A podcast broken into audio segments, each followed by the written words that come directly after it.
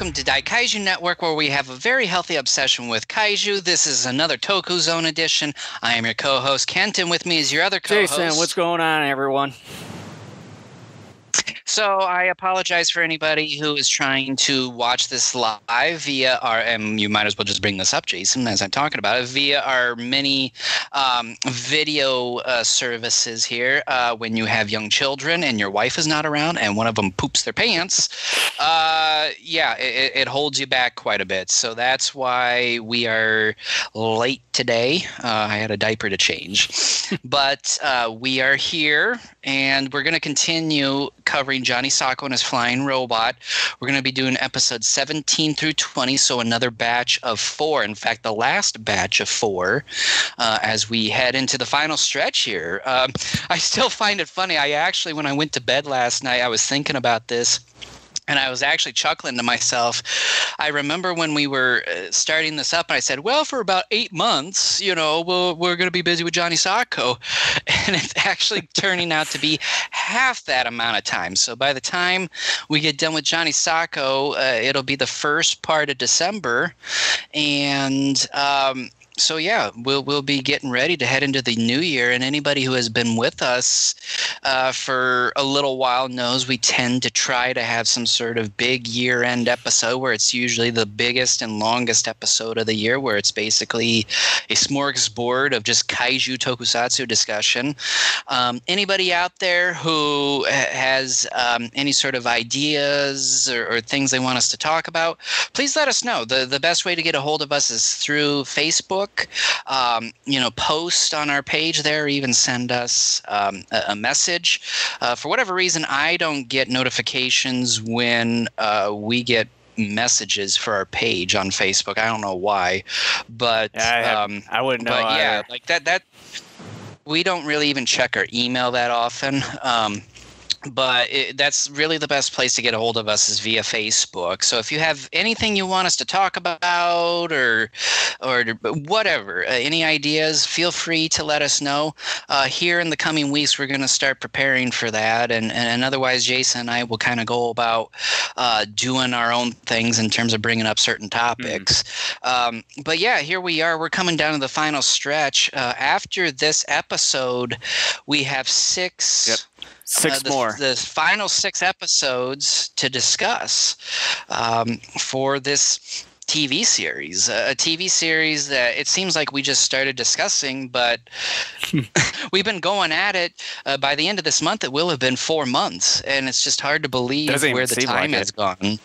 I mean, twenty twenty's been a you know a dumpster f- fire, uh, you know, and it just seems like these last eight months have just, it, it feels like only two or three months have gone by and not eight. It's just been um, a really crazy year, uh, to say the least. Hopefully everyone is staying safe and, and healthy. So, mm-hmm. uh, Jason, do you have any news or anything like that uh, before we head in? Yeah, just before we get into the news and everything, I just want to bring up the, uh, the, uh, the podcasts and streaming networks uh, once again here uh, before we dive in.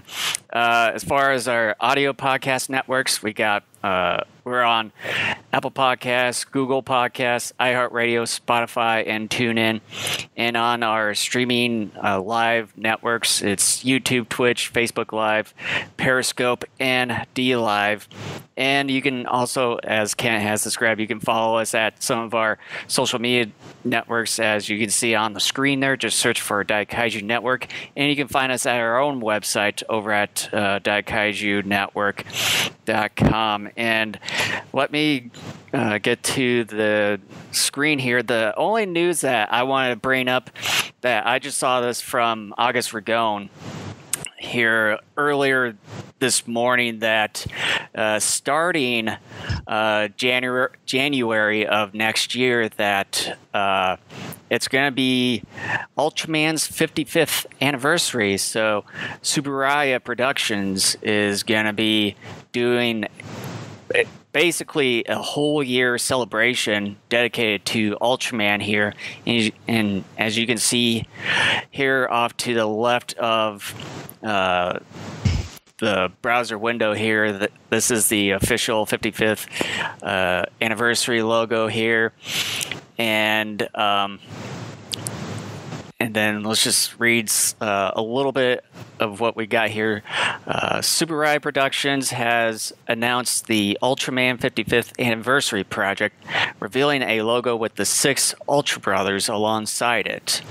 Uh, twenty twenty-one will be the fifty-fifth anniversary of Ultraman, and to celebrate, Tsuburaya has unveiled the Ultraman fifty-fifth Anniversary Project.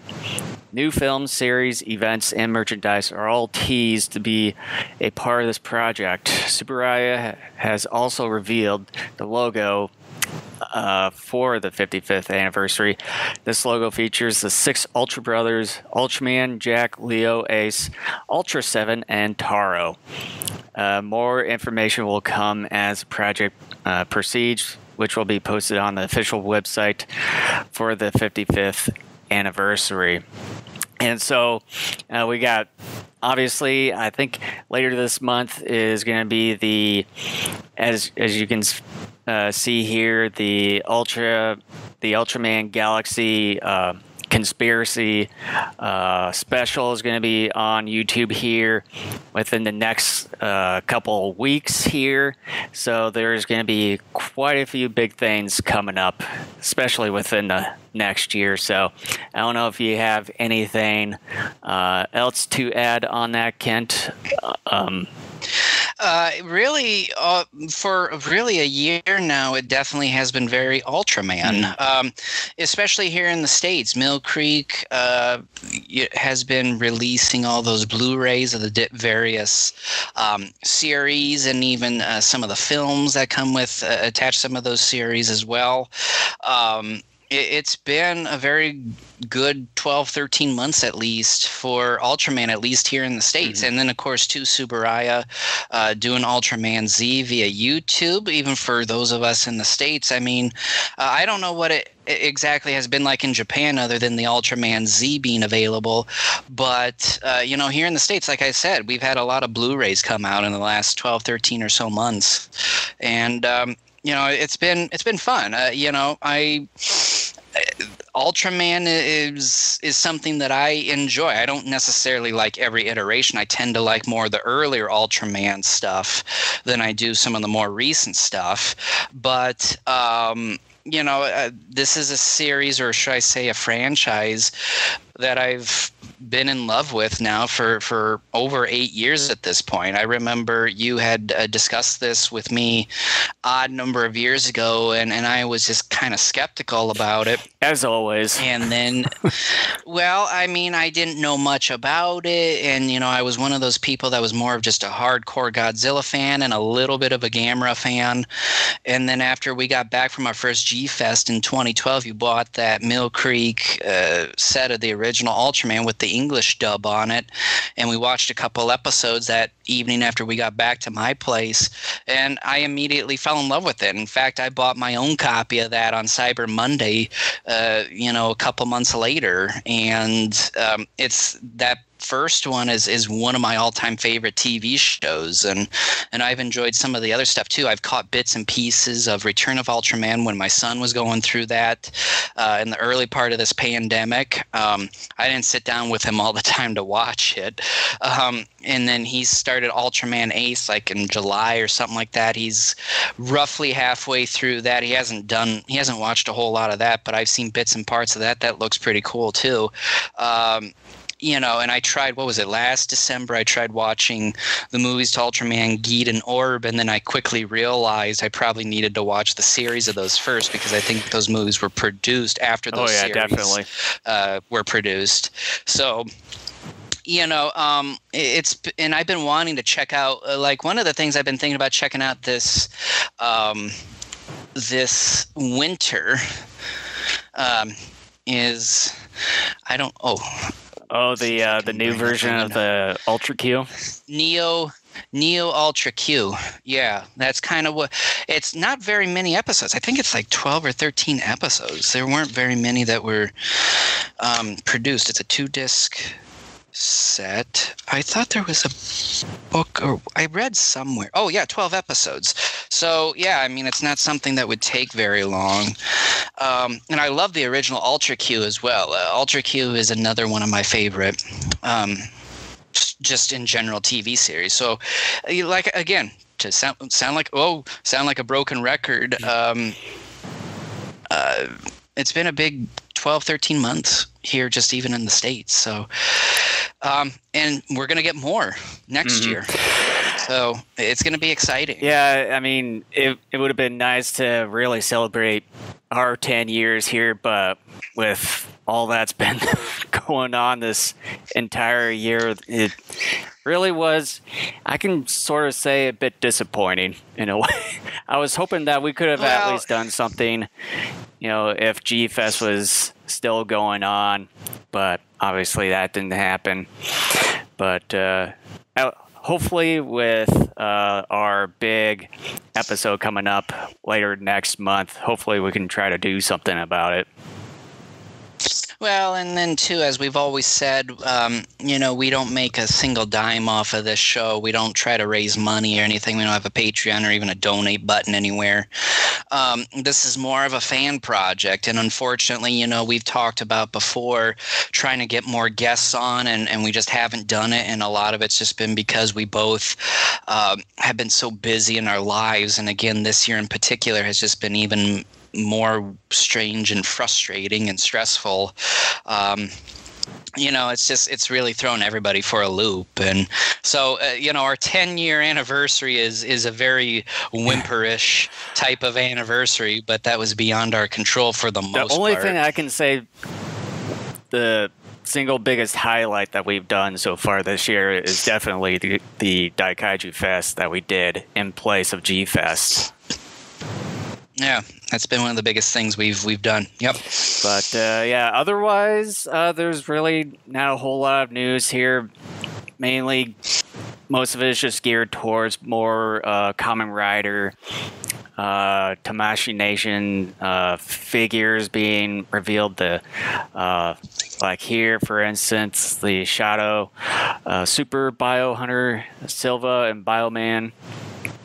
Uh, And then other humongous lists of different kinds of Kamen Rider here from S H Figure Arts. I mean, yeah, there's that's essentially basically all of some of the other news, but yeah. And then, of course, we got some uh, Ultraman S H Figure Arts uh, listed right here.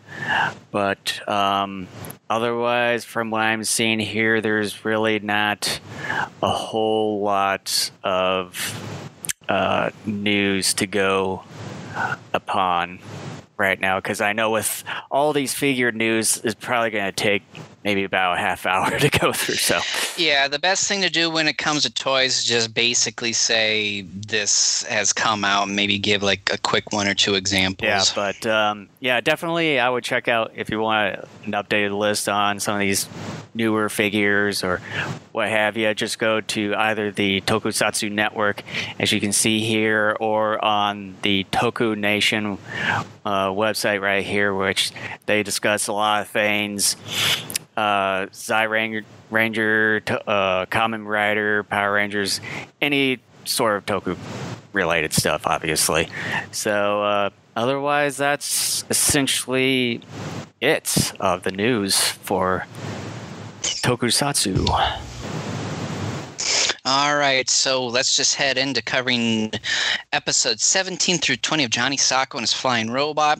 And again, for been with us during this whole retrospective series, uh, when we start off each episode, I give the English title first, followed by the Japanese, and then we just have a brief uh, discussion as far as which title we think is the best or we prefer the most, and then we get into discussion of each and every individual episode. So starting with episode seven, we have Destroy the Dam. The Japanese title is Destroy the Akafuji Dam. So, Jason, which title do you like or prefer? I think Destroy the Dam is probably the most simplest one.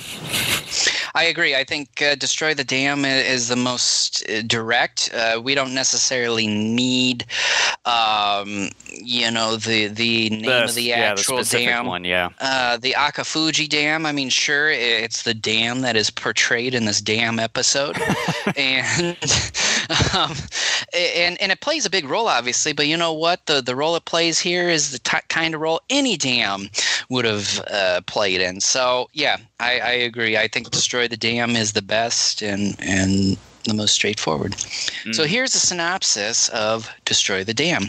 A gargoyle vine attacks a lake. Botanist and Red Cobra lead the way. Captain Azuma is nearly killed by by uh, Red Cobra. It's soon discovered a more powerful gargoyle vine is growing nearby, and it's nearly indestructible. It's even shooting red-hot rocks. The gargoyle vine is absorbing everything the self-defense force is throwing at it, even making it stronger. Robo destroys the dam. The water makes the vine more vulnerable. Robo engages, and the vine is is destroyed. With Botanist having failed again, Emperor Guillotine annihilates him. So, um, immediately coming out of the gate again, it's been a treat to go through this series uh, for me for the first time in about four years. I was like, "What the hell happened to Fangar here?" Yeah, that's that's the ba- that's basically the obvious thing that comes to mind. You know. Mine too, but uh, yeah, that's obviously the thing that comes up when seeing this episode. It's he's just completely different in this. He has more of this. It's not Fangar though. Oh, really? I just said it's Red Cobra. Oh, but it's the same exact actor. Yeah. Basically, with the exact same uniform minus the teeth and with a little extra paint and like a cobra type of deal on his arm. I thought it was Fangar because I wrote it down because it was, yeah, it just, to me, it felt like. It's um, not clear. I had to look it up. Yeah, because when I was watching the episode that it felt to me that, was there something in this episode that, or behind the scenes where someone just completely screwed up the appearance of Fangar, even though it's the same guy wearing the same uh, outfit and everything. But the only the only obvious difference here is the his uh, signature teeth is missing, and then the uh, paint or the decoration or whatever it is on his forehead, and also the.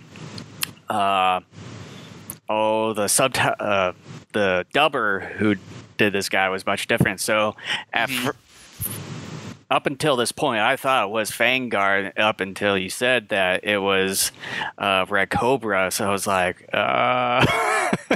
Well, yeah, I, I thought initially because again, I don't remember everything from this series because, like I said, I've only, this is my third time going through the series, and the last time I did it was back in December of twenty sixteen, and a lot of stuff I have forgotten. And initially, I thought maybe one of the things that happened was that this was an episode recorded earlier in the series, but for whatever reason, they didn't debut it until later, and that maybe this was supposed to be an earlier rendition of Fangar. But I kept looking at it, and the, and I think the problem is the dub, because I'm thinking if we had the Japanese cut, we would have found out it was Red Cobra. But I kept looking at it, and I even initially had in my notes it was Fangar, and kind of like, what the hell happened here and all that. And um, I'm like, that can't be right. Like, that That just is that, – that seems off. Mm-hmm. So I looked it up, and it's Red Cobra. And I'm just like, why didn't the dubbers at least in one – just even one scene bring that up? I mean, sure – like we said, there are differences in the appearance of this character. And in fact, towards the end, you see him an awful lot with like this big cobra head arm or something like that.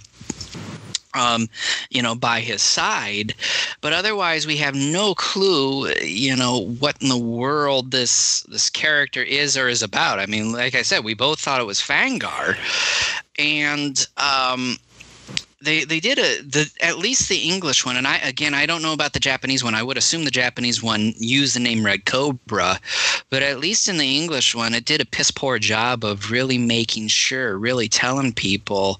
This is a different character, even though it looks, by and large, the exact same type of, of character. Yeah, and, and the other thing is, too, even though it's a different person, uh, Red Cobra, but on Fangar, when he has his crutches there, a red snake is twirling around it, exactly. too, so that makes it even more confusing.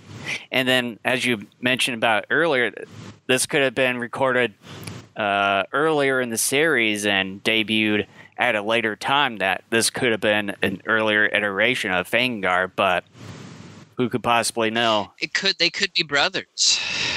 Possibly. But we're, we, this series will never fill in those gaps for you. This isn't that kind of T V series. Uh, obviously, yes. Obviously, they, they, they, they screw up a lot. Yeah, but um, I would say the uh, the main elephant in the room that I wanted to point out here is that uh, for the second time, the Gargoyle Vine uh, makes an appearance in this T V show. Since oh, um, let me look up here. Episode two, uh, two or three. Uh, episode three. Um, yeah. And, and in that episode, uh, they found uh, found a way to destroy that one with electricity. Whereas here, that's never even mentioned about at all. Even when they're using. Or bringing back uh, Doctor Dorian uh, back into the limelight for this episode here. And the one thing that is that makes this episode not so great for me, you know, with the story, is that it seems like everyone had complete amnesia in this one, and they're trying to figure out how to destroy it. Even the seems like the doctor has complete amnesia on how to destroy this uh, gargoyle vine, because they killed it with electricity in episode three, whereas here it seems like that's not the same outcome this time around. My guess is that this is a different version of the gargoyle vine, that it's sort of a different species of sort, because they were really shocked uh, to find out that this was spewing uh, hot rock. And I don't believe uh, in episode three that one shot hot rocks. So I think this one's sort of a, a different species of gargoyle vine, and as a result, it's um, – abilities and attributes are going to be different from what we saw earlier. Um, yeah, and I, and, and again, I kind of want to let everyone know, and we've discussed this maybe a couple times already as we've gone through this series, that it may sound like at times we are pretty harsh on this series, but again, don't get us wrong. We both really enjoy this series, uh, but we feel like as a podcast, something that's out there in the public for consumption to everybody that wants to listen to it, um, we feel like we have an obligation or a duty to try to be uh, as objective as possible, because especially for people who uh, have not seen some of these T V shows and movies that we are covering, um, you know, we, we want to try to give everyone as clear and as honest uh, of a picture as, as, as, to the best of our ability. Um, and that means, yeah, I, I think really everything we've covered in movies and T V shows, we've had we've divvied out at least a couple criticisms of, and um, including some of our favorite stuff. And um, and. We are cheerleaders for all of this stuff. I don't want anybody to get the wrong impression here. We are huge fans of this stuff. Otherwise, we wouldn't be doing this podcast. I mean, why would we want to waste our energy and, and, and time on yeah, something? Yeah, waste, waste, waste our last ten years of doing this. Well, yeah. Well, and anybody who has really uh, strongly disliked or hated something, and you devote even a little bit of time to that, you find yourself really exhausted, and you find your mental chemistry is way off. Like you find yourself ang- more angry and ticked off uh, at everything, and you find yourself um, exhausted. You find yourself depressed more. Like you don't enjoy a lot of things in life if you spend a lot of time hating or disliking something. And so um, we are cheerleaders. We're not like some other podcasts where every everything is, is rosy, and there's nothing necessarily wrong with that. Uh, but we feel like, uh, again, it's our duty to try to be honest, to try to do the best we can to um, be honest about the pros and the cons of, of everything we cover here. And in fact, um, and I'll even do it with this episode, and I've done it with a number of episodes up to this point in the series, where even some episodes where I thought there were some big plot holes or, or issues within the story, I've given some pretty good scores to, uh, if not even some perfect scores in some cases. Um, you know, so we're fans. We just feel like it's our obligation to try to be as objective as we possibly can. And one of the, and and this is an episode where I think it's one of the rare moments in this series where you and I, I think, are on exact opposite ends as far as what we think of a particular episode. We've been more or less close, if not on the same page, for most of these episodes as we've covered this series.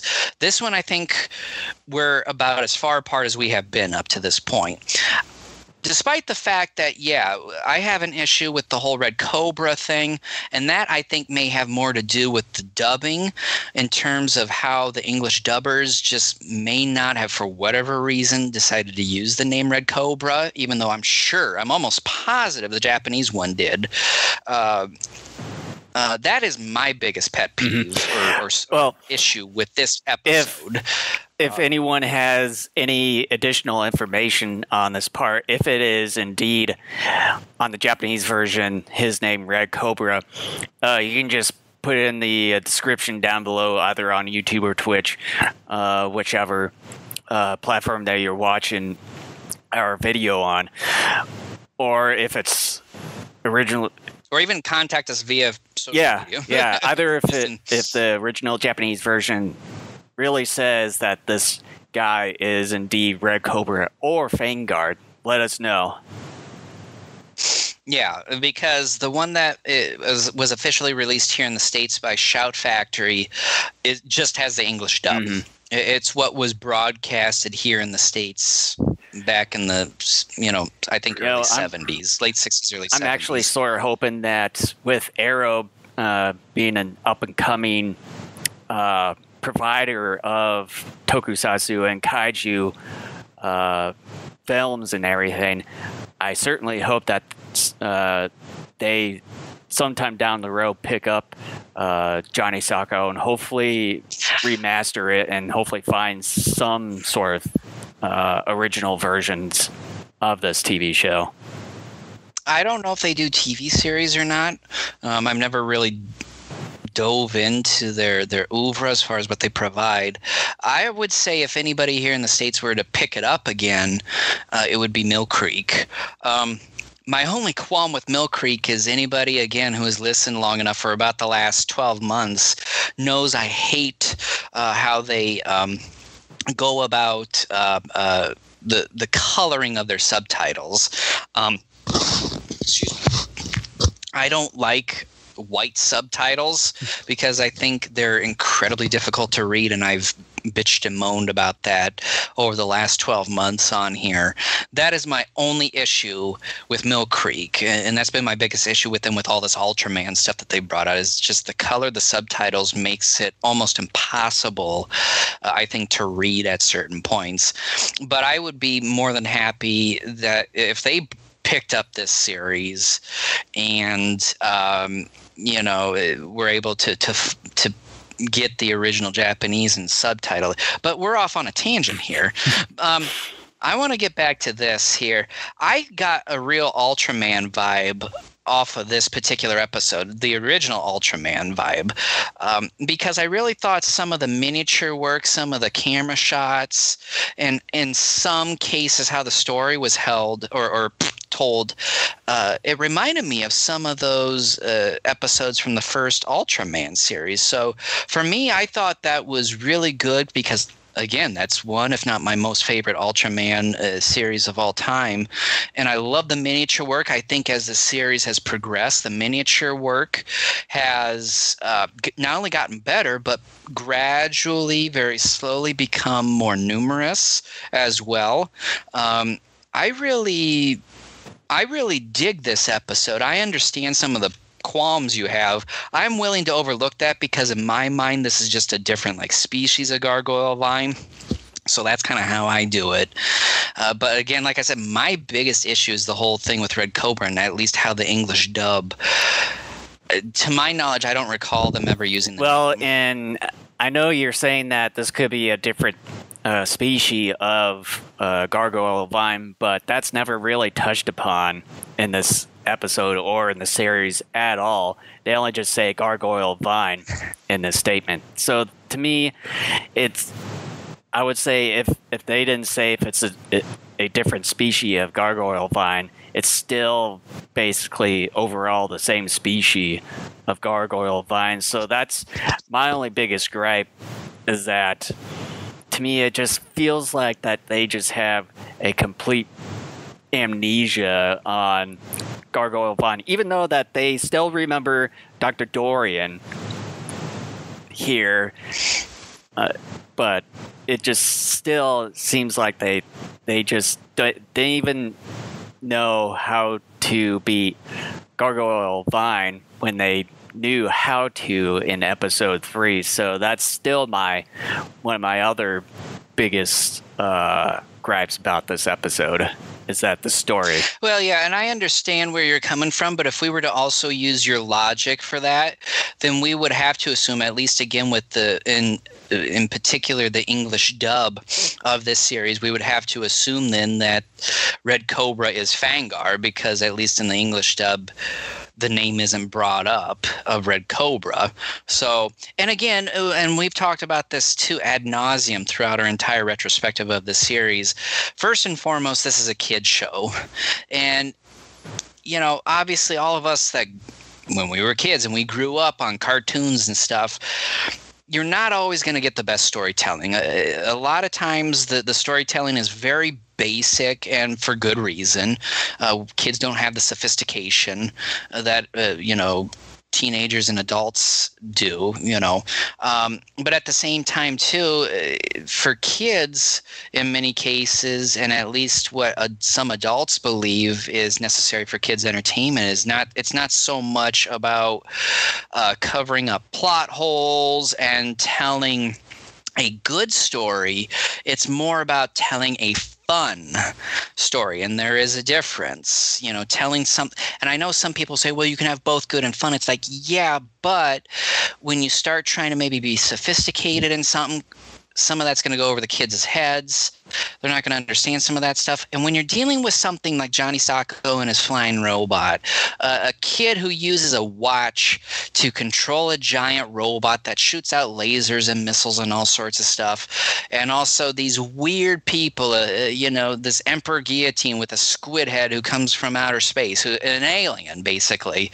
Doctor Botanist, also an alien. Fangar, this, this uh, peg-legged, bucked tooth, high forehead, jail suit wearing, red cloak, hamburglar looking dude type of. Mon- I mean, it, this is a Knuck and Futz series. I mean, the, the the point of this series isn't to make sense; it's to have fun, and that's why I love this series so much. Is that, yeah? Are there issues with it? Oh, absolutely. Like, if you really want to get serious about how good is the storytelling, and you want to talk plot holes, and you want to talk about motives and all this other stuff, this is a mess of a series. No doubt about that. I mean, I will be the first to tell you this is a mess of a series if you're trying to look at this seriously, but that's not what you're supposed to do.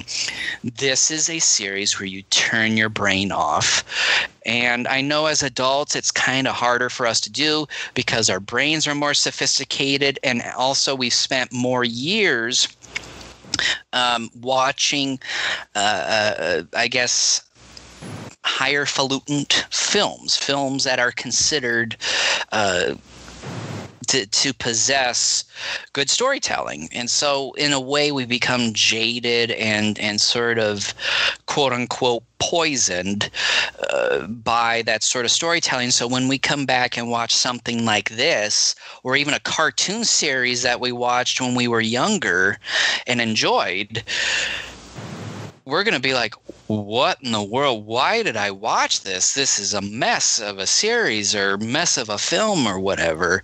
And so I understand exactly what you're saying, um, but at the same time, too, it's just like you're not going to get those explanations here in a series like this as far as whether or not they're going to come out and say this is different. I think in some cases you have to sort of um, – excuse me, the carbonated water um, – you sort of have to just assume or play along with it, or maybe it's inferred. You just sort of have to sometimes even use your own imagination. Well, agree to disagree. So on that note, um, I wanted to also discuss the other elephant in the room. Doctor Botna's being killed off.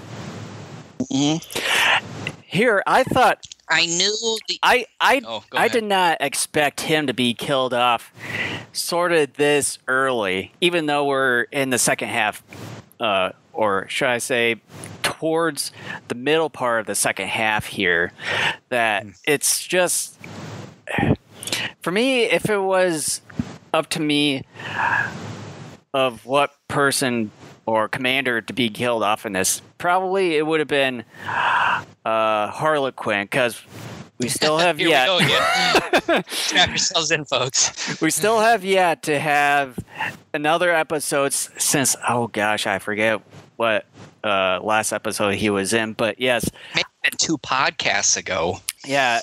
To me, I think this would have been, at least been a good opportunity for Harlequin to have been in this one. Well, and I would say we could have replaced Fangar with Botanist and still could have kept him in up until probably towards the end of the series here. But yeah, it's it was sort of sad for me to see Botanist finally go off like that. Yeah, I mean, I was disappointed too, and I knew his time was coming to an end.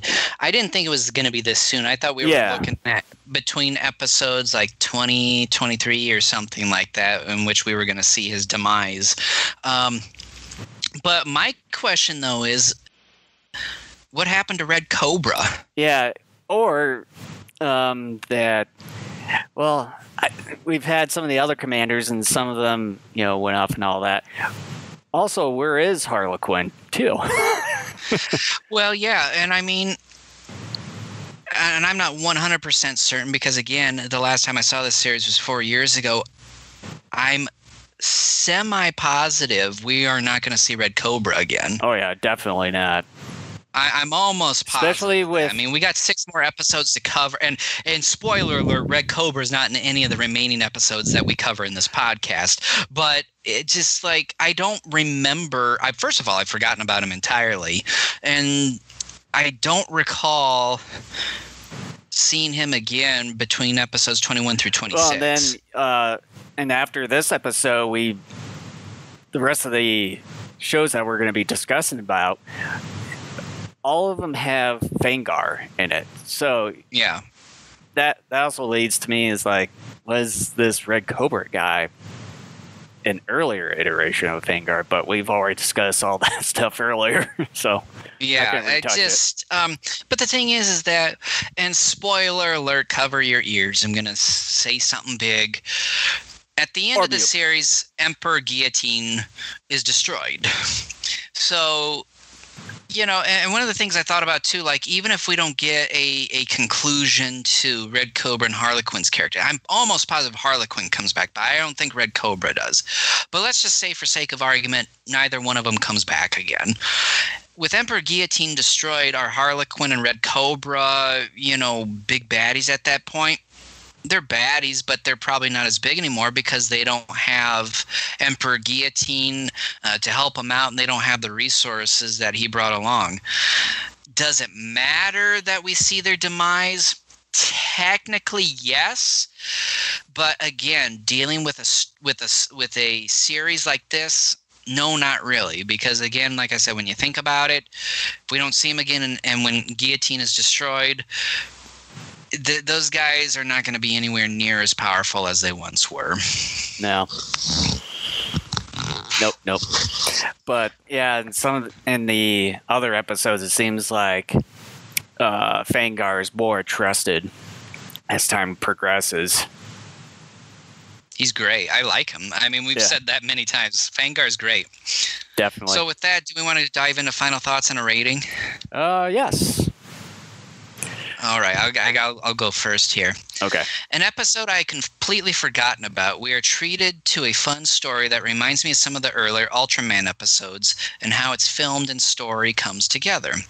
I had forgotten about Red Cobra and think having the same actor and the character dressed the same way as Fangar makes it very confusing for a while. This is my biggest complaint of the episode. Otherwise, it's really fun. nine out of ten.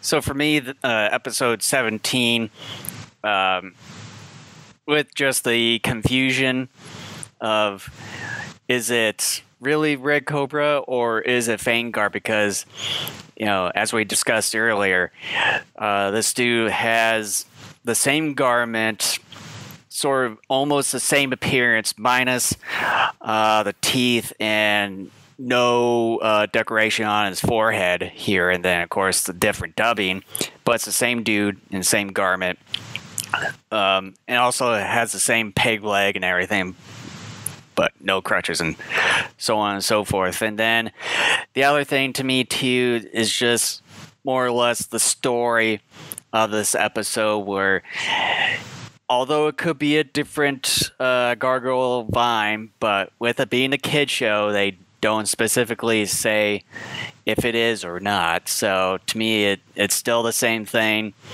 uh, same species, and it just feels like just, you know, complete amnesia here. This, it's just the one thing that we just are in total opposite uh, opinions on this one. But uh, to me, uh, it's it's still a good episode, but the story on this one, it just feels like someone just completely forgot when they were bringing back uh, Gargoyle Vine from episode three, and they just completely forgot of how to defeat this uh, creature uh, here. But um, nevertheless, it's sort of a bit disappointing to see Doctor Botanist uh, go sort of this early, even though we're getting close to the second, or in the middle of the second half of the series. But um, otherwise, I'm still giving this uh, episode uh, seven out of ten, even with uh, great uh, miniatures, practical effects, but just story could have been more improved and not so amnesiac in a way. All right. Episode eighteen, the English title is X seven, A Mysterious Enemy Agent. The Japanese title is Mysterious Secret Agent X seven. Jason, which one do you prefer? Um, what was the Japanese version again? Mysterious Secret Agent X seven. I think I probably would go with that one. I go with the English one, and I'll say this, uh, and I'll hmm. explain. Uh, using the words mysterious secret is redundant. They could have just said Secret Agent X seven or Mysterious Agent X seven, and it would have meant the same thing. They didn't need the one extra word in there, because if you're mysterious, it will obviously be a secret. If you're a secret agent, obviously you are going to be mysterious. So I like the English title better because it's more to a point. X seven, you got the name of the agent, a mysterious enemy agent. So that to me is more to the point without any redundancy. Well, it sort of also seems a bit redundant too when you have mysterious enemy agent. It should have been, mm. it should have been more like X seven, the mysterious agent. But then you are going to be like, okay, well, where is this and where is this agent on? Is he on Unicorn's side or is he on Gargoyle's side? Saying a mysterious enemy agent says, you know, basically a mysterious or secretive agent that is an enemy. You may never know. But the episode tells me. Well, the episode should F off. Well, let me tell you something here. Don't be so redundant. All right, let's get let's get with let's get with the story plot. All right, the story plot. Are you talking about? Jeez. A new metal, Y Z, is discovered, and it's found to be more powerful than uranium. The scientists who discovered it are taken captive by Gargoyle using a new iron claw. Their new agent X seven is responsible. Johnny's new friend Kenny invites him and his other friends to his house for his birthday party. The cake gasses everyone. Fangar is behind the plot. After being held captive, Jerry, Johnny, and the kids escape. Fangar tells Unicorn he demands the Y Z metal, otherwise Tokyo will be leveled by the claw. Kenny reveals himself to Mari as being X seven. He ties her up and leaves a time bomb at the Unicorn H Q. Robo and the Claw come together in combat. X seven controls the Claw. The Claw is ultimately blown to bits and X seven is injured. Johnny rescues him and says he'll show Johnny where the scientists are kept, but X seven is soon shot by Gargoyle. Here we go again. Another Kenny.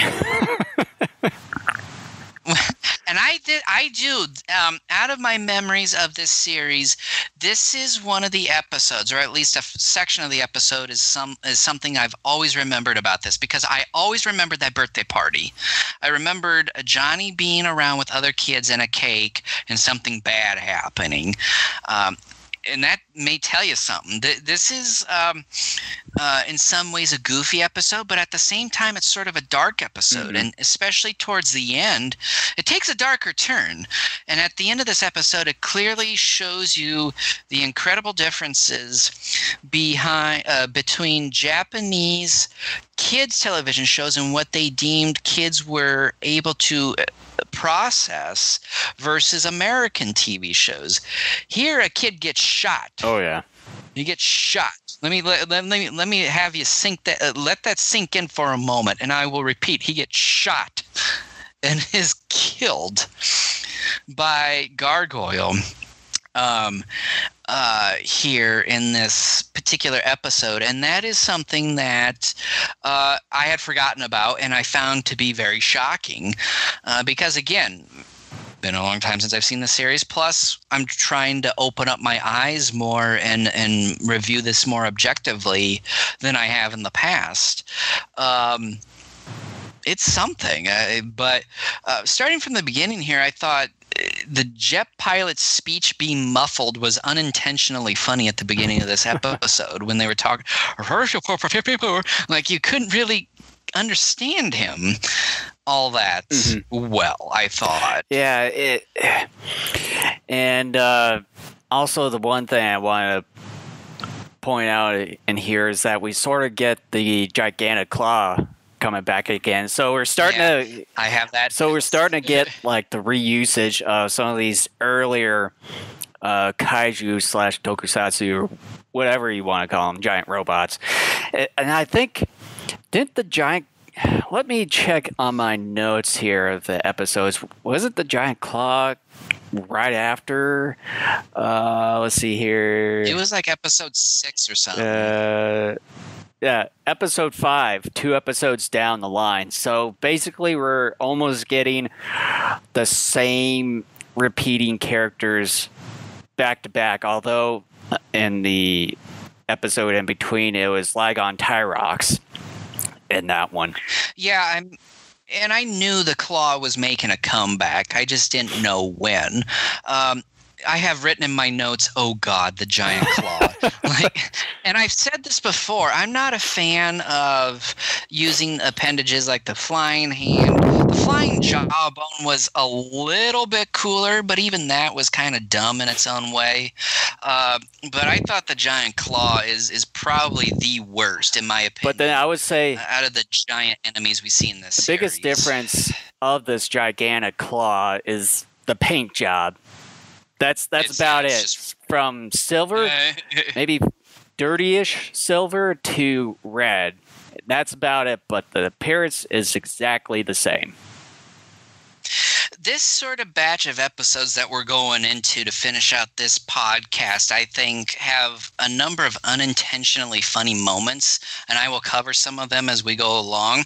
But I thought one of the funniest things from this episode, uh, well, yeah, one of the number of things, is that when Captain Azuma is talking to the rest of the Unicorn Gang there in Tokyo, uh, sort of about who or what X seven is, uh, Captain Azuma says, all we know is that he's dangerous. And I go, holy shit, like you couldn't have been more obvious, because before that he goes over uh, how X seven destroyed a number of unicorn bases in other parts of the world.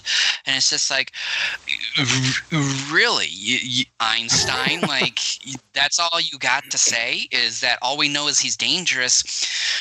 Your, your people, unless they are dumb shits, uh, we're, are going to know that just from you saying he destroyed a base here in Malaysia, he destroyed a base in Hawaii, and another base here. Like, I just was like, holy and probably shit. One of the other funnier moments, maybe uh, on the borderline of cringe, is the dialogue in a way, especially when with the kids and everything. It seemed, it seemed almost robotic. Anyways, like for instance, I have a party right now. It's a birthday party. You all are invited. Would you like to come? I swear you are peeking on my nose somehow. That is also what I got next here, is that I thought the school kids sounded much oh, yeah, God. than they should yes. have been. And the, yeah, the line delivery of everybody, including Johnny, um, was very stilted. Uh, it was not good yeah. at all. And in fact, I, I kind of want to skip to the end just a little bit here. Um, X seven's death slash Kenny's death is a little funny because he doesn't pull it off all that oh, well. Oh, yeah. And another thing I thought was really ridiculous and pathetic was Johnny's reasoning for saving Kenny. Do you remember what his reasoning for saving Kenny was? Because he's his friend. Very close. Because he's his classmate. Close enough. Almost the same thing. Close. But classmates. So basically, even if maybe they were friends but in different classes, would Johnny have been like, pardon my language, fuck you, die? Like, would he have done that? Like, would he, would he seriously have done something like that? I thought that, regardless, I really thought the reasoning, at least in terms of the words being used here, was pathetic. I'm like, because he's a classmate. That's like me saying, you know, to my homeroom uh, class uh, uh, uh, students, fellow students, I will save you because you are my class. Other people because who are in my, you're same my class. grade but different class, you are not in my class, so, you know, like, I just thought that was ridiculous. It's not, he could have said something like, because you're a human being, you, you everybody deserves a second chance. You know, something to that effect is so much better. And you're my classmate, Kenny. Like, I just thought it was so dumb, unintentionally funny. Uh, uh, and then, to me too, just can they come up with different names seriously with all the dubs that we have seen so far, even some of the films that aren't related to the whole tokusatsu thing, you know, Gamera for instance, maybe Godzilla, I'm not entirely sure. It's like there are a couple Kennys in the series, but not that many. But it's like almost all of these side characters that come up with a one and done episode, they're all named Kenny. Well, it's like here in the United States, you got a lot of Johns and Matts and Michaels. I know, but still, can they come up with different names? Maybe like a John for instance, for once, or well, we already have a Jerry. But yeah, it's like still, can they come up with something a little bit different here? I mean, I don't care too much about that. Um, This this was an unintentionally funny episode. Um, but I also did enjoy it because, uh, like I said, this is one I had sort of remembered uh, eventually coming down towards the end of the series because of the birthday party. Um, I, I thought it, uh, another un- unintentionally funny part was that uh, as they were trying to escape uh, the house, Jerry was pretty lucky that that machine gun was all out of its six bullets when technically machine guns are going to have quite a few more oh, bullets yeah. than that, because he just stood right there in front of that door as plain as you can be, kicked it down. Yeah, was it? Was it? Was it, like, that's all that's all the bullets that thing had. Wasn't it still going when he, he was kicking down the door? Because I know it was going off when he, like, just... It went off, but he didn't wait long enough to make sure it was done. Because once it stopped for, like, a second, boom, he that's when he kicked down the door. Like, he didn't wait. Like, most people would have waited just to be like, is it done? Like, because it was... You know? And my sick bastard mind, you know, one of my favorite things to do in my free time is when I watch T V shows and movies is to think of dumb, stupid, yet hilarious ways uh, people just sort of will act in my own demented mind. Yep. And I just thought it would have been funny if he just stood there, click, kicked open the door, and then like a recording of Fangar goes, ha, gotcha, and then shot, fired more bullets and shot him, and there's this dramatic slow-mo of Jerry going, ah, ah. It's like, gotcha, bitch. Like, you know, that, that's just kind of what I do sometimes in my spare time when I watch this stuff. Not just this Johnny Sokko stuff, but anything. Um, yep, I but, can d- I can attest yeah, to that just, one. Yeah, it's just really it, it was kind of meh. But here's the thing. Um, I did love, uh, once again, the miniature work here. I believe those effects have increased in quality, uh, again, just even and number, again, as we continue through this series. I really did enjoy, despite the fact I hate the Iron Claw. Uh, I hate that type of enemy. I, I really thought, again, the miniature work here is fantastic in that it was a lot of fun mm-hmm. to see uh, Robo and, and Claw fight. It's, it was a lot better than what we saw in Episode five, I thought. Uh, but yeah, and part of it is just because we get more miniature work here and just everything looks fantastic. Yeah, and I completely forgot that this uh, Kenny kid was X seven in this one, even though it's been well over a year since I've went through this uh, T V show, and also didn't realize that Fangar was in this episode as well when, you know, uh, the kids along with Johnny being gassed, they're at the birthday party that uh, the the dude, which I thought was X seven, who was part of that whole birthday party. But no, towards the end there, it was indeed Kenny there, which I sort of forgot about that.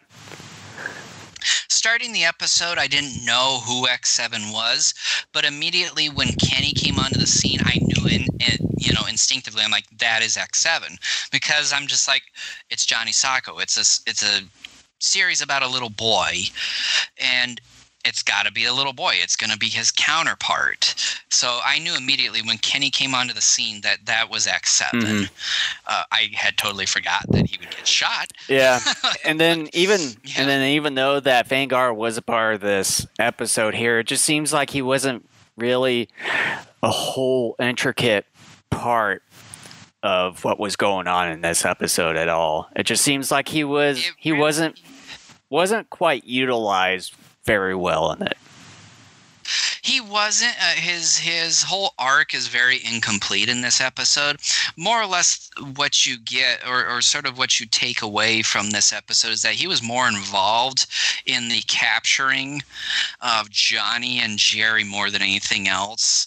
Um, and that's really about it. And basically saying, you know, we have the scientists give us this new metal, otherwise, you know, the, the scientists are going to get killed.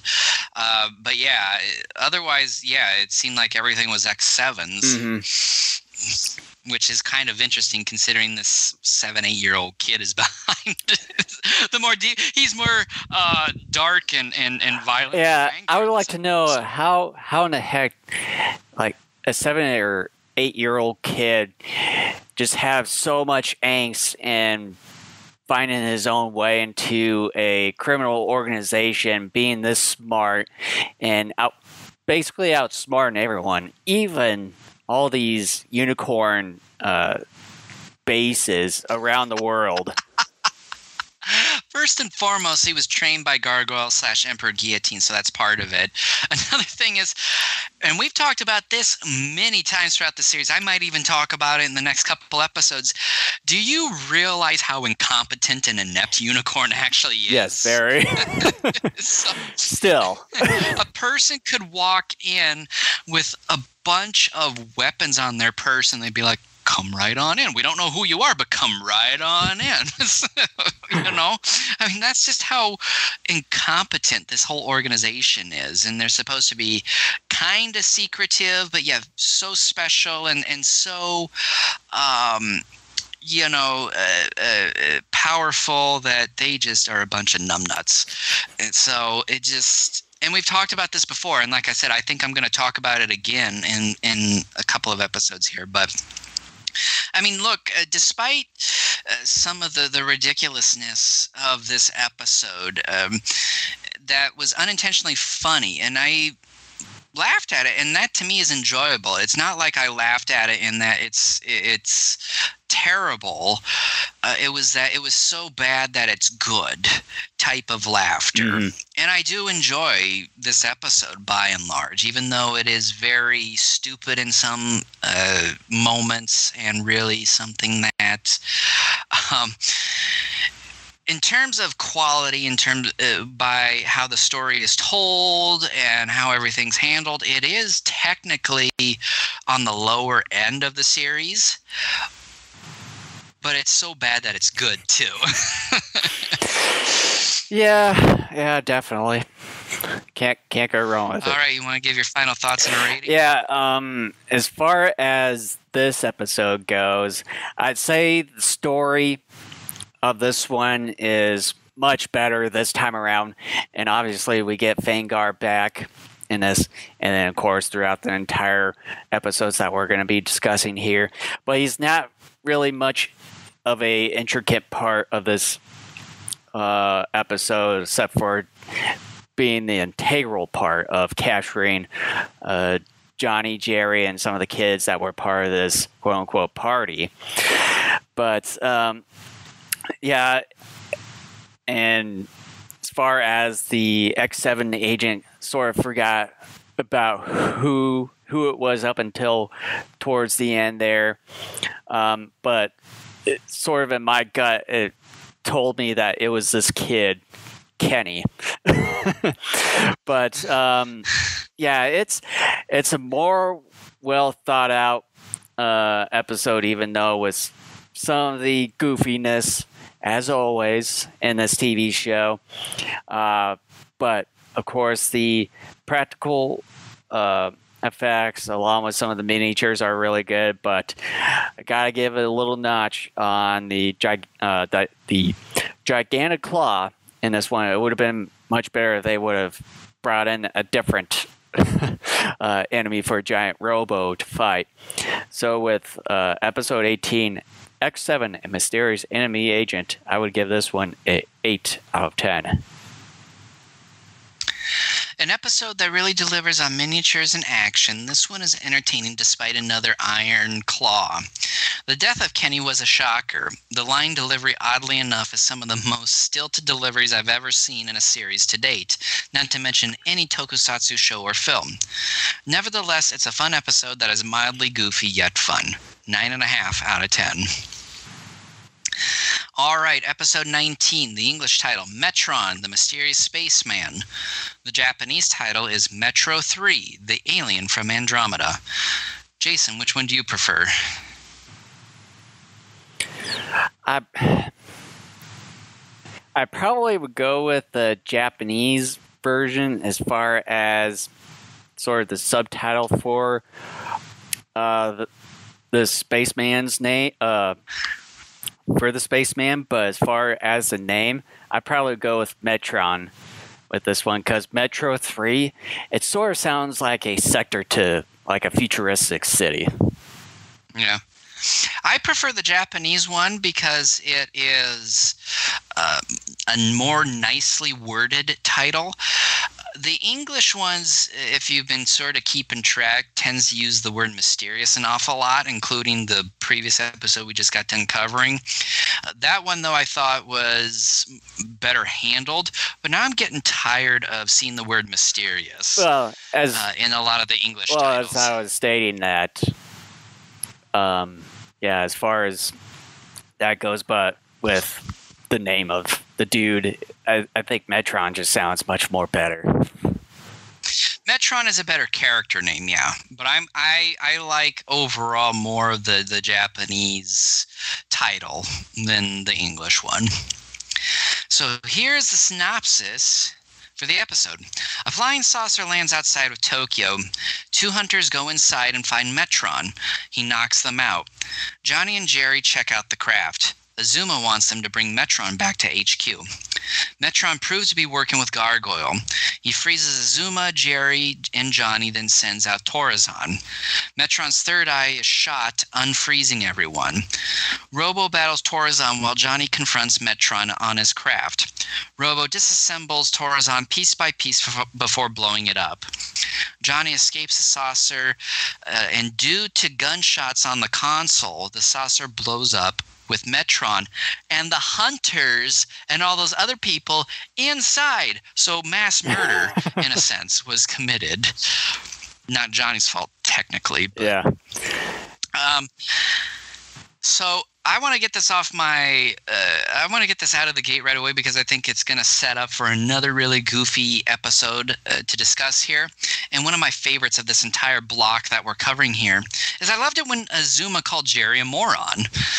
And he's right, because Jerry will later show how gullible he is. I just – I loved it. He just turns to Jerry, moron.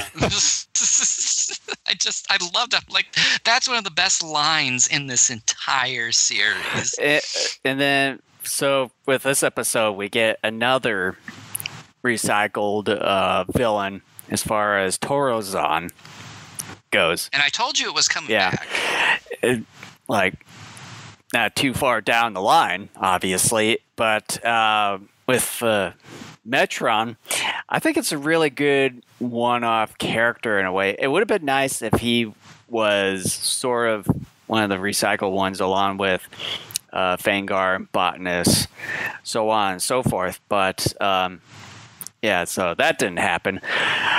Uh, the other thing I wanted to point out is that towards the end on this, when Mari, along with the rest of the Unicorn gang, Uh, coming to save Johnny, Jerry, and Azuma, that when she uh, shoots Metron's third eye and stuff, you thought you would have been dead right on the spot, but luckily... That probably would have gone through his brain, too, Well, maybe. Somehow he still survived, because with pro- probably the cavity of the third eye and everything, is, I mean, it's directly where the brain is, you... You think he would have been dead on the spot there, but no.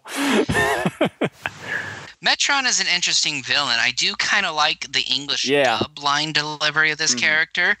I really thought, though, too, his um, I, I forget the term used, but his way of sort of luring people into a ship and basically making it seem like he crash landed by accident on the planet, and his way of quote unquote thanking people was to deliver them these capsules, which he says are like meals, but instead they're they're capsules that freeze people. Mm-hmm. Maybe even kills them. I don't know, but it seems to me like they freeze them because well, he has this room that, off to the side where he puts these. Not only it freezes them, but it also turns their skin green. Whereas if he mm. freezes them directly with his third eye, they their skin doesn't turn green. Yeah, and, and I really thought in terms of just overall um, just sort of a, a personality and an M O, Metron was unique. However, I will say this, uh, his makeup effects and all that are pretty bad. Yeah, you can um, obviously the, see the, the side part were supposed to be attached to his skin. It was obviously coming off, or yeah. Yeah, the uh, the attachment they used for the side and back of his head, along with his ears and the remainder of his head, you can easily tell almost looks like some sort of biker helmet was used mm. um, to put this thing together. Um, it's pretty darn shoddy, which is unfortunate. But again, given the fact that this is from Toei at a time in which Toei wasn't necessarily as well known like Toho for great effects, um, and the fact too we've seen numerous times throughout this series, and we've commented on it periodically, um, that the effects work is not going to be the best, and it's a T V series, so maybe the um, timetable for putting episodes together was incredibly short too. Uh, but this one I really thought was especially bad. Um, to me, it was just it, it was jarring because I didn't look at it as part of his head. I looked at it as a helmet yeah. he was actually wearing because it was so obvious that that's what it was. And it just – I was not sold that the, it was actually part yeah, of his head. Yeah, and, and some of those white outlines that sort of separated like the blue areas of his supposed – sections. Of, of his head. But then we get to like his cheekbone, facial area. It's more or less – not defined the way it is on this head of his, even on parts it's on parts of the side there where it should have been part of it, or just not have some of those cracks in the middle, making it obviously a, a helmet or attachment, whichever. But yeah, it's just painted on there and doesn't have any real defined uh, areas where it, the rest of the head is. Yeah, it's it's just shoddy. I give them an A for trying uh, because it is a unique design, but the way they executed it is just yeah, awful. and and just uh, it's not very good. And just good. The ears too, it, like the placement, they're obviously off kilter in a way and not leveled. Yeah, and another issue I have with this episode is that.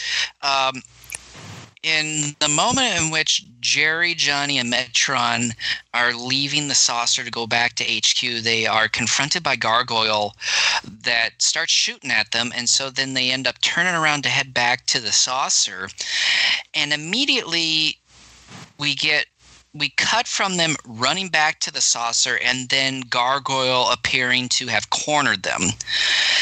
And I thought that that jump was jarring because it seemed like maybe some footage was cut.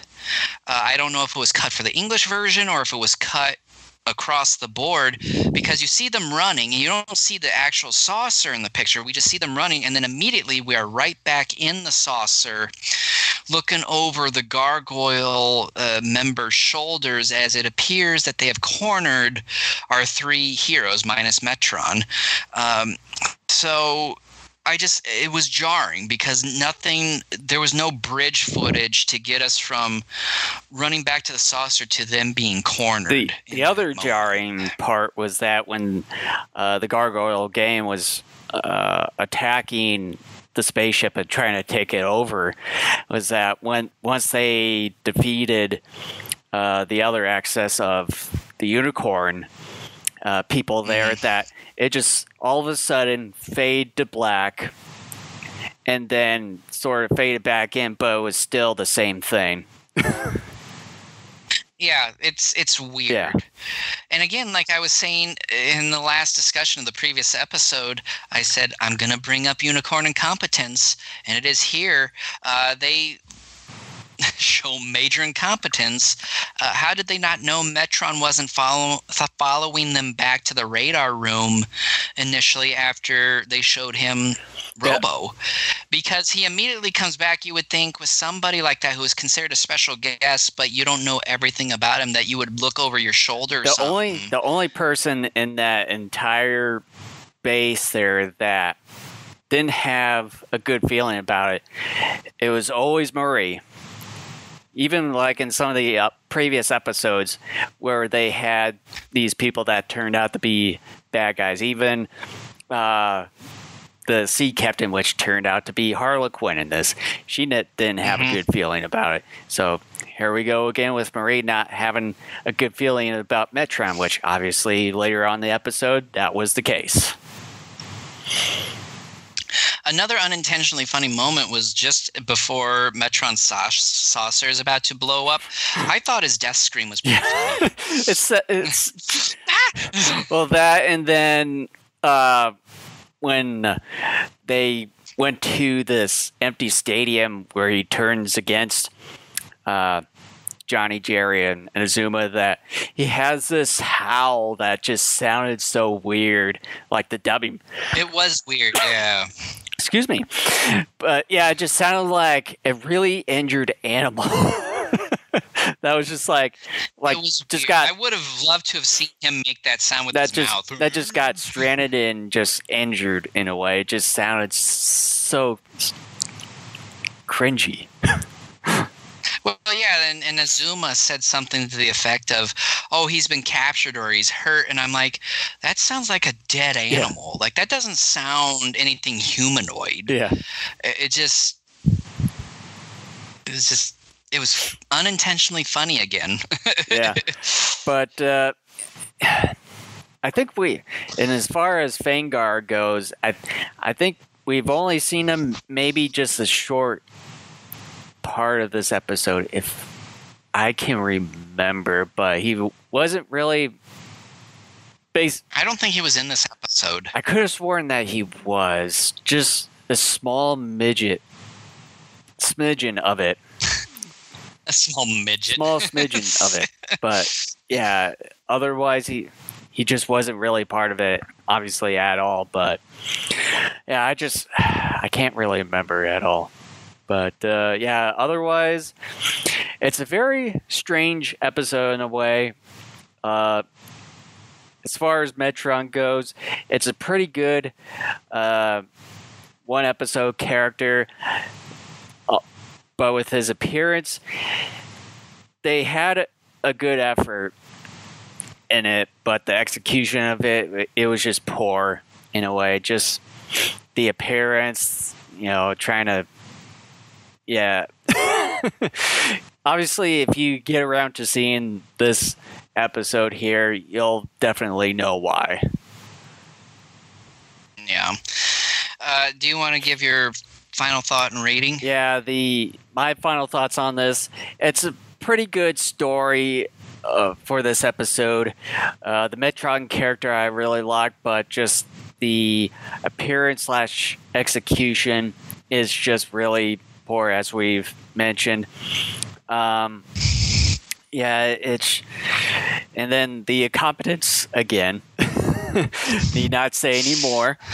Uh, yeah, it's and then the um, miniatures and then some of the blue screen stuff. You can, uh, although some of the blue screen stuff isn't quite as great. You can definitely tell what is and isn't real. It gets worse next episode. Yeah. And uh, but otherwise, it's still a pretty good episode. I would give it a eight out of ten for this one. Yeah, we didn't talk uh, really about the Robo Torazon fight, I want to say, before I dive into my oh, yeah. final thoughts. That was a really good fight. It was really fun. A lot of miniatures got destroyed, and the destruction of Torazon piece by piece followed by the ultimate explosion was really cool. Uh, it was done very well, I, and and that was fun to watch, I will say mm-hmm. that. It, it seemed, so my final well, thoughts before, and rating... Before you do that, it felt like that uh, Giant Robo had a tougher time Uh, facing off against Torazon in this one here. Really? I thought it seemed more even. I thought a few episodes back when they fought, Torazon was stronger, whereas this time they were more even. If not, maybe Robo was even better. Maybe a little bit, yeah. But anyway, uh, my final thoughts are this. Episodes putting unicorns and competence front and center tend to be episodes I find to be the most frustrating. Again, for such a top secret, highly distinguished organization, they sure can fuck things up royally and nearly have the Earth collapse as a result of their incompetence. It doesn't help either that Metron's makeup and headgear are terrible. Despite that, the episode brings about some mild fun, and watching Robo battle Torazon again was entertaining. It's not a great episode, but it'll suffice. Seven and a half out of ten. Oh, wow. That's actually probably one of the lowest ratings I've given to episodes. I know I've given uh, lower ratings to at least a few more, but wasn't that's pretty low. Wasn't there me. one that was pretty low at one point? I think I had one, yeah, that was like three or four or something like that. Maybe even a tad lower than that. All right, the final episode we are covering in this podcast is episode twenty. The English title is Beware the Radion Globe. The Japanese title is S O S Giant Robo. Jason, which title do you prefer?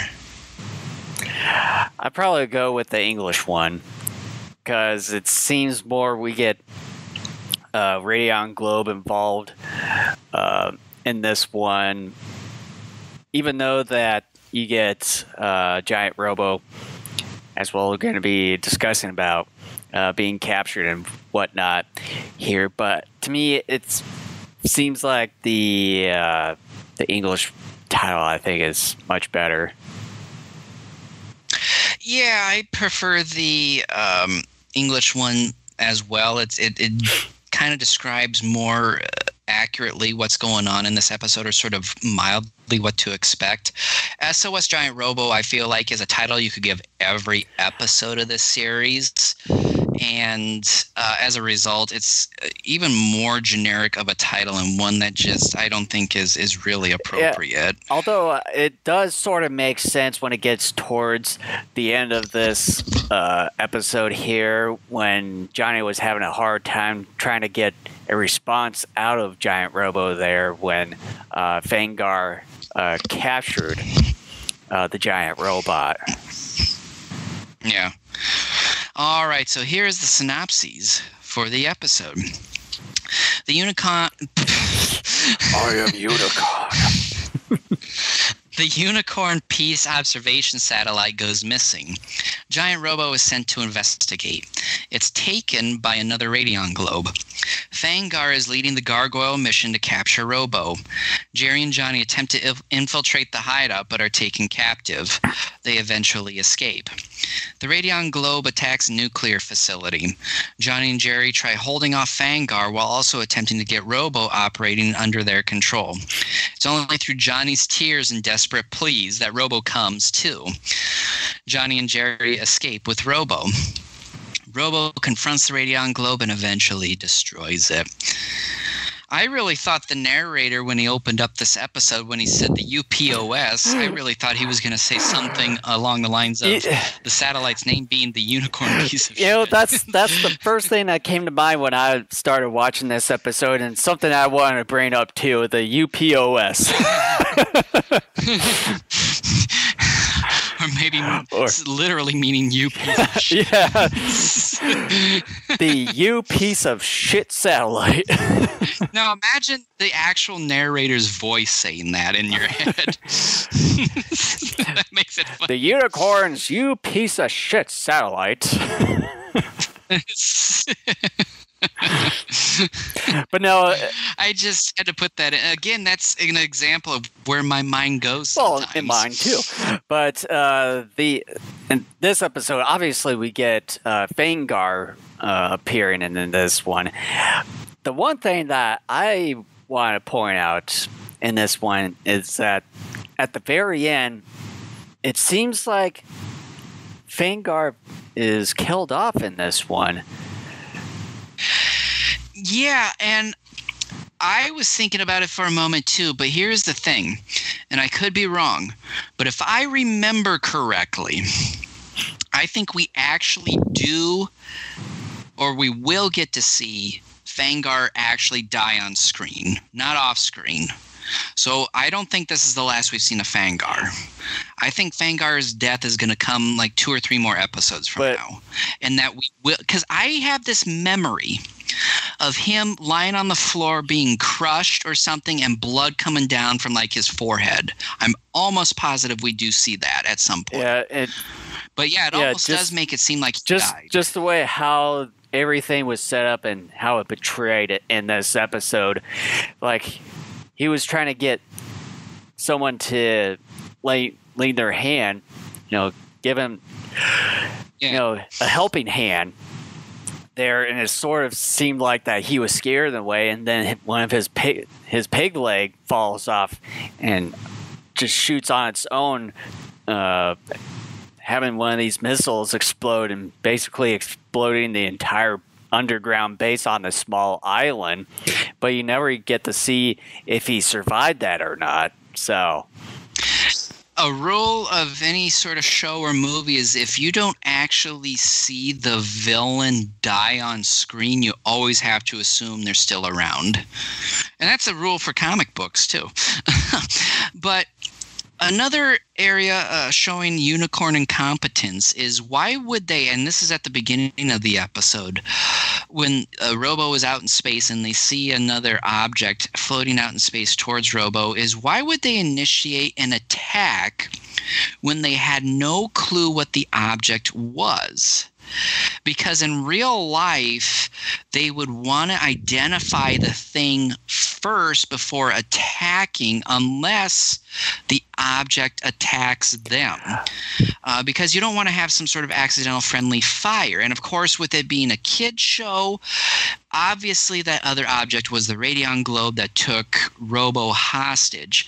But in real life, if something like that were to have come up, you don't just see something else and immediately think, oh, that's an enemy, fire. Like, they spent zero seconds, not even half a second, trying to figure out if it was something good. Unless if it destroyed like their you piece of shit satellite. Yeah. Maybe it could have been their satellite and they would have blown up their satellite. Considering how incompetent Unicorn is shown to be at times, I wouldn't have put it past them to be that stupid. Yeah. But also that they should have identified this uh, red-colored comet, which turns out to be the Radion Globe that, hey, you know, they could have had that uh, type of discussion. Hey, what is this? Let's identify it, if it's an enemy or not. Uh, just go and attack it. But, but yet they, for some reason, yes, their incompetence gets in the way, destroys their U P O S satellite, and then they attack it from then on. And then obviously yeah. unveiling the Radion Globe.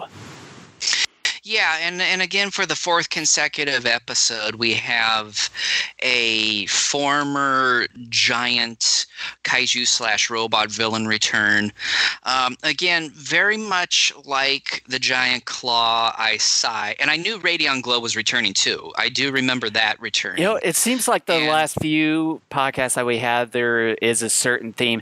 In this one here, we get the rehash villain theme. And what ticks me off, and again, like I've said before, and I've even said it a couple times this podcast, is I'm tired of the more boring villains coming back. Mm-hmm. The giant claw, giant hand that I think is just dumb. Why not bring back um, the – I forgot the kaiju's name, but it looked sort of like a, like a dinosaur of sorts. It was from like a handful of episodes ago. Why not bring that back?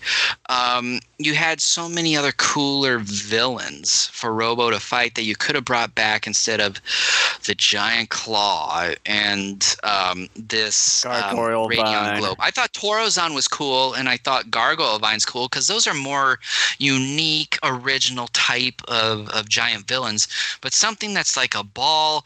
You know, we saw something similar to that in the original Ultraman series. Uh, a giant claw, like I said, anything that's like giant bugs or giant appendages like a hand or a jaw, I think are uninspired and dull. Dull as shit. Um, I just, I... I I, I hate it when they bring those types of villains back. I will say, however, though, too, unlike Radion Globe's initial appearance a number of episodes back, I think Radion Globe comes off better here. Uh, I thought Torazon's minimal in the last episode compared to his first.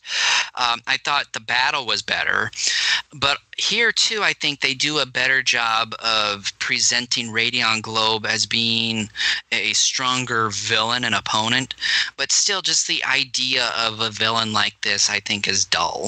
Mm-hmm. Yeah, I would uh, completely agree with you on this one.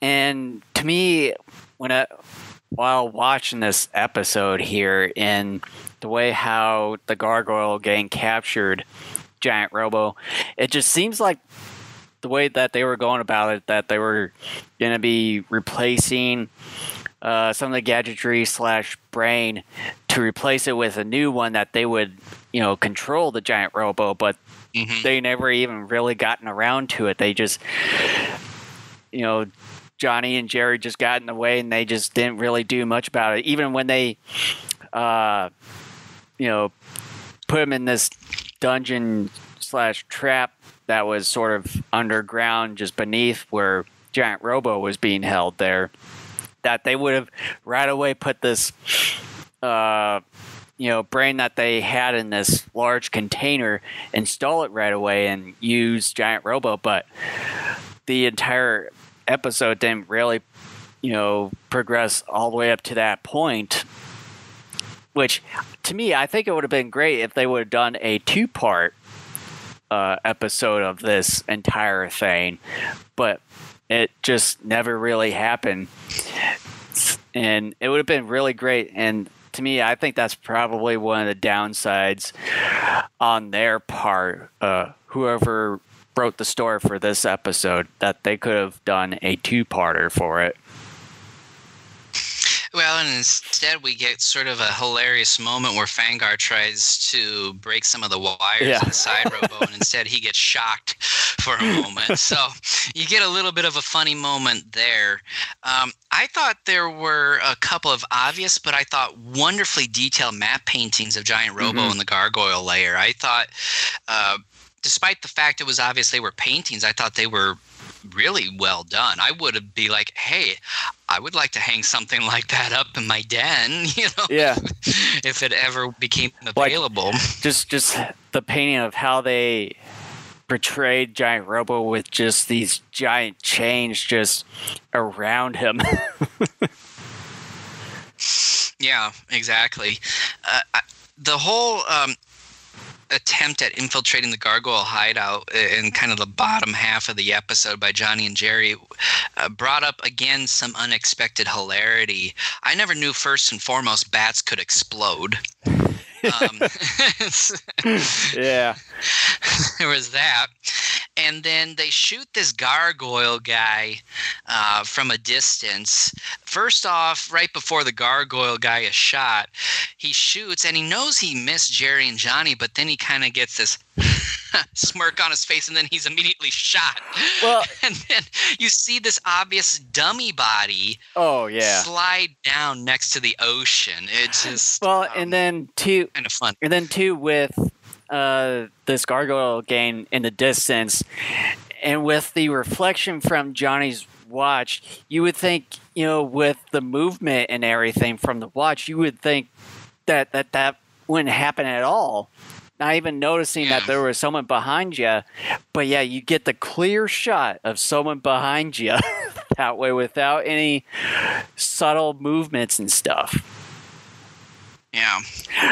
And another funny moment is when they're in, uh, when Johnny and Jerry are, uh, they fall into the pit. Johnny's yelp as he falls into that pit is like that of Mickey Mouse's. It's like, oh! Another. It's just, oh! And then it was kind of funny. And then the way that they were trying to uh, suffocate or whatever they're going to do with uh, Johnny and Jerry's. What the kind of substance that they're using? I like the name of. They I, said it was. I like the name of it. Detergent foam. Yeah, I was like, it's literally like yeah. soap. Like, just This is one of the dumbest things Fangar's ever done, and it might be the dumbest thing he's ever done. Detergent foam. And then also with this uh, small island that they're on, I wonder if it's the same island that they are reusing from a few episodes ago. Because it seems it very like, well could be. Yeah, because it seems like it, it had the same red brick sort of uh, demolished layout compared to the other one. I wouldn't be shocked if they recycled that location again. Mm-hmm. Um, there is an unfortunate moment, though, and I had brought this up to you uh, a bit earlier when we were talking about another episode, is that there is this moment when the Radion Globe is trying to attack the nuclear facility, and some self-defense so, force soldiers have smoke blown in their face, but the nuclear facility map painting behind them proves to be just that, as the smoke doesn't cover that part of the shot. Uh, because you see these self-defense soldiers stand in front of the facility, but the facility's a map painting. Smoke comes in their face, but because of how the shot's put together, the smoke disappears immediately behind them because the map painting is there. I've, so the smoke doesn't go over the entire shot like it should. I never even noticed that.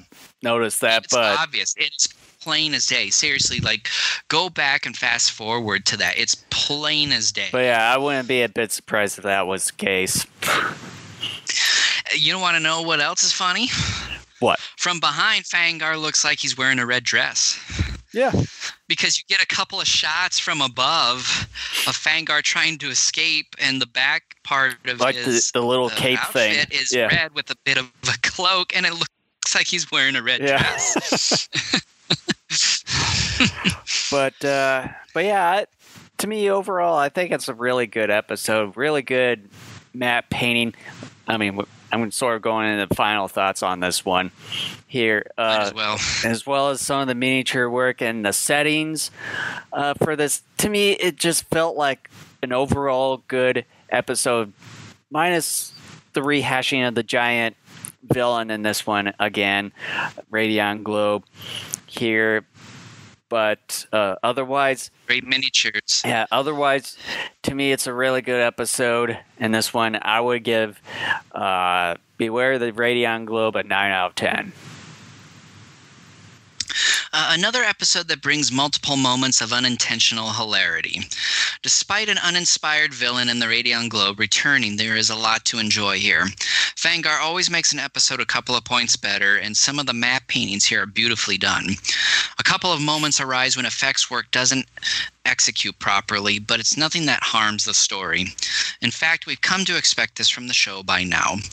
A fun but pretty flawed episode. eight out of ten. Oh, wow. I thought I thought your rating was going to be uh, about the same as mine. It's fairly close. It's not as big as, you know, that first episode that we covered mm-hmm. here.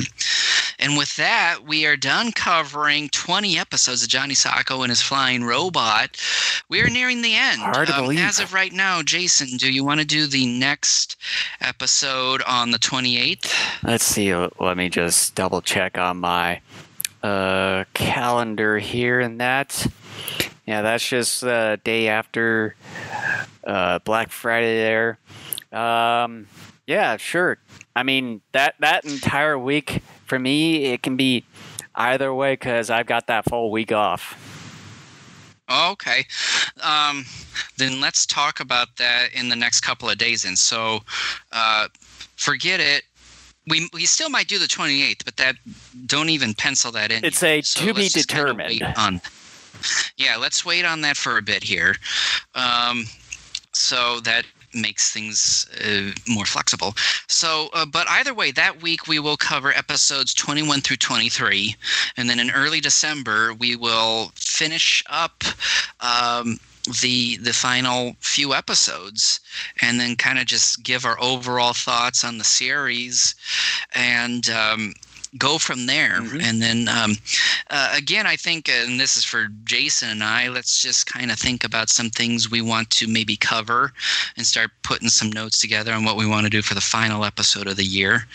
And um, And again, anybody else who has any ideas or wants to hear us discuss something or be a part of discussion of uh, a particular topic, let us know. Again, Facebook is the best way to get a hold of us uh, on our page there. Um, and uh, otherwise, we will just try to put something together ourselves. And uh, typically that year-end episode is the longest and most sort of ver- uh, varied a topical show uh, that we have each and every year. Mm-hmm. But um, this has been, I, I'm kind of glad we are actually uh, able to wrap up Johnny Sokko beforehand. Oh, uh, yeah. I think it, it's very fitting to just try to get the, the, the period on that. Uh, again, I still laugh at myself. I'm like, oh, we'll be at this for eight months. And I, I was way off on the math. By like a half? By like half the amount of time. But oh well, um, I, I made a boo-boo. A miscalculation. I'm okay with that, though, because like I said, it just sort of seems like it wraps up nicely, you know, as we go into the final month of the year. Yeah. Um, but yeah, let's uh, discuss here in like the coming days more as far as uh, uh, for sure when we want to do that final episode of the month, and then start putting together uh, some notes and topics for discussion for the end of the year, mm-hmm. about a month and a half from now. So, all right. Gosh, it's hard to believe we're I know. approaching that son of a- It just felt like yesterday that we just did our uh, extravaganza episode of the year last year. I know. It's crazy. I remember watching those Ultraman movies and being like, none of this makes fucking sense. And then I realized I should have watched the T V series. Yeah, because that was the one of the main things that you wanted to do for that uh, episode. I know. I was so hyped for that. And then I'm just like, shit, I really can't discuss this. Because, I, I mean, I could, but it would be deeply unfair to the films. I wouldn't be giving them a fair shot. Yeah. But um, on... On that note, uh, I just want to re- reiterate again as far as our podcasts and streaming networks here. Uh, for our audio podcast, we're on Apple Podcasts, Google Podcasts, iHeartRadio, Spotify, and TuneIn. And as far as our uh, streaming uh, T V networks, we're on YouTube, Twitch, uh, Facebook Live, Periscope, and DLive. And as far as our uh, social media networks, you can like and subscribe to us on these following social media uh, websites. Just uh, search for Daikaiju Network, and you can find us at our own website over daikaiju network dot com. And as, uh, I do intend on doing more writing on there. I know I said that uh, late last year, and I didn't do anything at the start of this year, and then the pandemic hit, and then, of course, just like everybody, uh, it kind of fucked everything up, uh, even for me. I tried doing some writing here a few weeks ago, but then for whatever strange reason, I was having issues trying to log in. Well, um, and then... So, yeah, I intend to do some more writing on that once we kind of get... Past yeah, and then here. As I mentioned to Kent before we started this episode, there are some issues on the back end that the whole security uh, thing. Uh, I was trying to get everything more certified as far as our uh, security, but uh, the way I enabled this certain thing, it just really effed everything up on uh, the uh, the WordPress. Uh, side of our website or the plugin, and so uh, I'm going to have to take a look through and uh, try to get everything reset because I obviously can't even log in right now the way things are. Good. Yeah, the way things are. Screwed. But uh, with uh, the more the technical stuff, I should be able to get things um, erased so I can at least log back in and. Try to get things more um, up to date and probably do some rethinking on some of the security side. Mm-hmm. Yeah, and so with that, thank you so much for listening or watching, and we will see you guys here in like a couple of weeks when we get even closer to the end of Johnny Sokko and his Flying Robot.